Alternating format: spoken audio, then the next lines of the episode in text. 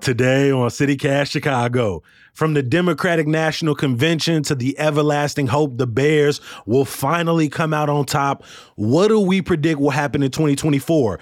Producer Michelle Navarro is here with me to lay out some predictions. Plus, we've got a Chicago Theater Week preview. It's Tuesday, January 16th. I'm Jacoby Cochran, and this is what Chicago is talking about.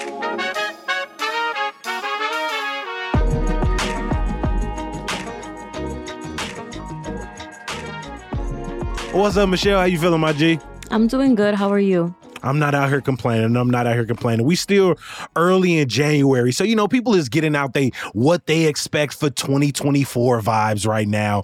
And and the Chicago magazine is no different. They recently put out this list. I know you saw it too of their 13 predictions for this year. So we got to jump into this. Uh, which ones are we feeling? Which ones do we disagree with? Michelle, let's start with you. What's one of these on the list that you you looked at and you was like, all right, that's that's pretty likely. I agree with that 2024 prediction. So, one right off the bat was that the Republican Party will use the Democratic National Convention to troll Chicago. This one, when I read it, it was just kind of like no shocker, no brainer kind of thing. Because let's be real, like Chicago's always just been on the like the forefront of what they will use Mm-hmm. to go against any democratic policy that we have here. Um, I think something that the Chicago uh, magazine kind of listed um, underneath that prediction was that there that right now we're at such a pivotal moment of kind of you know the migrant crisis, right? Like we've had so this popul this influx of a grand population kind of move in since summer, you know, of, of 2022. And so I think this is going to be a a really big talking point for them. You know, people are still in dire need of housing. And so whether or not, you know, what happens in August, um, when you know the NC does happen, it's going to be interesting to see. You know, one, where are we at as a city in terms of taking care of this population, housing this population, making sure that they have the adequate resources to live somewhat of a dignified life, mm-hmm. and how you know Republican the Republican Party will you know spin that against you know the idea of being you know sanctuary city the idea of you know using federal funds to take care of these people and so crime though chicago you know people always love to use crime as a talking point that's that's that's Republican, uh, conservative, sort of anti-Chicago, anti-black talking point number one. Like you said, is is violence. Because one thing that these talking points love is cognitive dissonance. Like you said, it, it's easy to talk about Chicago being a, a sort of quote unquote uh, city uh, city of violence, a city of gun violence. It, it doesn't matter if that matches up with the with the actual um, sort of violence rates that you see in, in the news. When, when we think about the number of asylum seekers that in Chicago, it doesn't matter that it's Republican led states and cities that, that are sort of recklessly sending people here to make a political point, right? We'll, we'll just sort of focus on the back end. Chicago is no, uh, it, it is not new to hosting these national conventions. We hosted 25 Republican and Democratic national conventions between 1860 and 1996. And let's just be real. A, few of them went off very poorly as well. I'm thinking about 1968, where we saw um, major protests, major police violence. Uh, so, so yeah, that's that's low hanging fruit of a prediction, Of right? Chicago's course. going to stay in these people's mouths with or without a major convention, with or without a presidential race. Uh, and the fact that both of those things are happening this year, you know, it, it, it means Chicago will be bad mouthed even more my prediction or the prediction I agree with was that Bring Chicago Home will pass. That again is the real estate transfer tax, uh, which will be on the ballot in March. It's, it's a referendum for us to choose if we believe that this should go through. It's ultimately a funding source uh, for homelessness efforts in our city by increasing the tax that properties over a million dollars will pay. Essentially, if a if a property costs you know a million to 1.5 million, they'll have to pay two percent in the real estate transfer tax. If it's over 1.5 million, they'd have to pay three percent. Um, a lot of Chicagoans uh, or a lot of properties in Chicago will see a reduction because properties under a million, um, it will go down it, it's going to be tough. Chicago hasn't passed a binding referendum since 1885, but I think one thing we saw last year is that there is a a groundswell around these types of organizing efforts. The same individuals who helped to get Brandon Johnson into City Hall pushing back against a sort of two to one spending. These are some of the same people who are going to be leading the effort towards getting Bring Chicago Home passed. And so uh, I, I think over the last few years, we've seen Bring Chicago Home just become more part of our lexicon in Chicago, more people talking about it. I think the rise of asylum seekers in the city, for better and worse, has has sort of reignited the conversation about what are we doing for Chicagoans who are, are sleeping outside, Chicagoans who are unhoused, uh, who need more resources. And I think if, if we can at least get some dedicated form of funding on the books, this is a volatile form of funding that changes from year to year. Uh, but I think that is something that a lot of Chicagoans can get behind. No, I definitely agree that having this, you know, the new arrivals come in kind of has brought a lot of more urgency to this this idea. Aside from, you know, all the the Chicagoans that have experienced homelessness in the city for so long. And so it feels like this is a good moment to kind of build off that energy to really make something happen in March. Uh, you know, and and like you said, there is a lot of groups that are going to be fighting against this. Um, you know, there was a lawsuit it's a group of real estate trade groups and landlords that include the Building Owners and Managers Association of Chicago, the Chicagoland Apartment Association, uh, the Neighborhood Building Owners Alliance. If you tell Chicagoans your landlord is against it, they might come out a little bit more. Hey, you know who don't want this passed? Your landlord. Your landlord. That's how you know, right? They filled, they filed the lawsuit in Cook County Circuit Court to block this from the ballot. Um, and their kind of their their argument, you know, against the the referendum is that it's too quote unquote vague and ambiguous in explaining how it will reduce homelessness and violates the Constitution by combining separate, unrelated questions about the proposed transfer tax rate.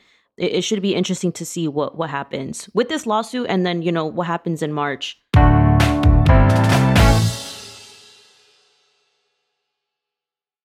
Now, Michelle, what is one of the predictions on that list that you wasn't feeling? You read it and was like, no, no, no, I get out of here. I don't want to hear this. I don't want to look at this.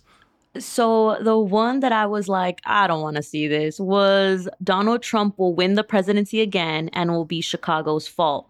So, I mean, the reason why they say it's going to be Chicago's fault is because we have so many Democratic leaning college graduates who move to Chicago from, you know, swing states or from red states. And that will kind of create these states to just, you know, swing Republican. And so I, I think the prediction based on these, like it's it's definitely fair a fair prediction to make um, because brain drain is really real, especially in these rural um, states.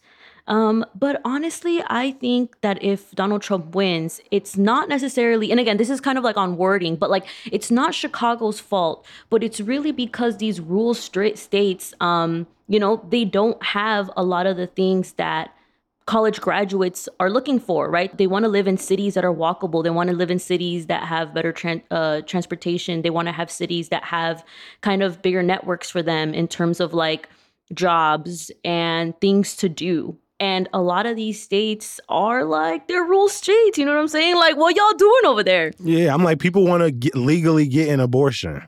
yeah, like people want access to an abortion. People want access to care. People want access in general. And that's mm-hmm. what you get in a city like Chicago. That's what you get in cities, in bigger cities in the United States in general. And so it's just like the idea that it will be Chicago's fault. It I, will be a, white supremacy's fault. It will be yes. the Republican Party's fault for, for making that bed and landing it by pushing their constituency in a way that, that sort of boxes them in ideologically. They they they can't separate themselves, and so it will not be Chicago's fault. Don't don't drag us in the mud. Don't drag our name in the mud like It'll that. It'll be more on them DNC representatives and and and, and the Democratic Party's inability um, to sort of sweep up voters in the face of this. Right. But hey, I mean, you know. And right now we're hearing a lot about kind of like the demographics of these new voters or like voters, mm-hmm. you know, Gen Z, millennial voters, like and and we see again and again I think recently about they're not on party loyalty like they're really on the issue so if you want to you know pull more democratic voters if you want to pull more voters on your side you have to start you know listening to these younger crowds mm-hmm. um so all of this is going to play a huge role but yeah don't drag our name in the mud like that it is not our fault i i think too like last thing to say is like i i in general aside from you know chicago it me saying that it's not to be chicago's fault i don't think donald trump's to win um, that's my prediction too. I don't think he's gonna win. Like people already like getting him off, like fighting to get him off the ballot. he said, "I cannot promise to not overthrow this government." That's I just I can't make that promise. I can't make that promise. Um, on a slightly lighter but somehow maybe even more contentious note for some Chicagoans, uh, the the prediction that I am going to disagree with, and I'm gonna put my chest into this one. Uh, one of the Chicago Magazine's predictions is that the Bears will lose to the Packers both times next year, and I know this is a. He, they said it was this is the easiest prediction that they can make. The Bears haven't beat the Packers since 2018, and I get it. The Packers are qualified for the playoffs this year. The Bears did not qualify, but hey, they were only like two games away from each other. It wasn't that bad. The Bears got a lot of money going into this offseason. Uh, I, we have no idea what they're going to do about their quarterback. They they are going to bring in hopefully some more competent offensive and defensive coordinators. But I think we might get one up off of them. I think we might get one off the. No, I'm not even going. We are going to beat the Packers next season, and we go into the playoffs next season. I love to uh, hear it because between the, the, the free agent moves we've been making, shout out to Montez, the defensive lineman, uh, what we about to do in this draft, please go and get Marvin Harrison Jr. Please, please. So I think the Bears is going to invest in all of the right places. Um, I'm not saying we're like contending for anything, but I do think we're going to beat the Packers and we're going to make the playoffs coming out as a wild card next year. That's my prediction. We we got seven, eight months to be hopeful. Why we why we down on them so early? Why we down on them so early? We got time. We can change these predictions in September. In September. Before before we wrap up and we start talking about uh, Chicago theater, Michelle, quickly, what is your original prediction for Chicago? We talked about ones we agree and disagree from the list. What, what's your big prediction for Chicago, real quick?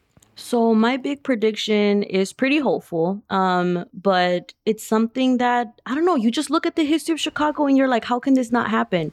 There's been so much chaos around the crisis for the new arrivals that have come to our city, and I truly believe that you know, coming this year, there will be integration you know? I truly believe just like how the mexicans just how like how puerto rican populations just like how insert immigrant group that came to chicago within the last 100 years like people integrate people find community people build and that's what makes the city great. And so i truly believe you know with time as you know hopefully that funding that, that comes in and and people get housed you know going back to bring Chicago home. Like, I hope that all these movements really bring some urgency and that we can really start not just, you know, a temporary housing for people, a temporary care, but look more long term in how to actually integrate people in our in our communities um, and how to really care for them and welcome them because that's how that's how this city works and I and I believe like in being hopeful about that. For sure. Hey, for that for that to come, the city will, as we as we all know, have to build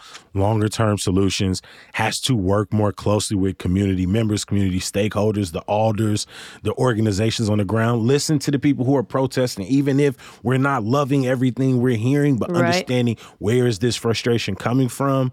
And, and like you said, everything Chicago has in, in, terms of our culture. It, has been built in spite of mm-hmm. segregation. It's been built in spite of unsustainable systems and mm-hmm. and the art, the culture, the food, the the neighborhoods, the communities that we have built up out of great migrations before. Mm-hmm. Um, I, like you said, this is a part of part of that lineage, and we have an opportunity to embrace it. Most of these migrations meet opposition. Yep. Right? They meet community protests. They meet people saying, go home, get out of here. Mm-hmm. We have an opportunity to push back against that.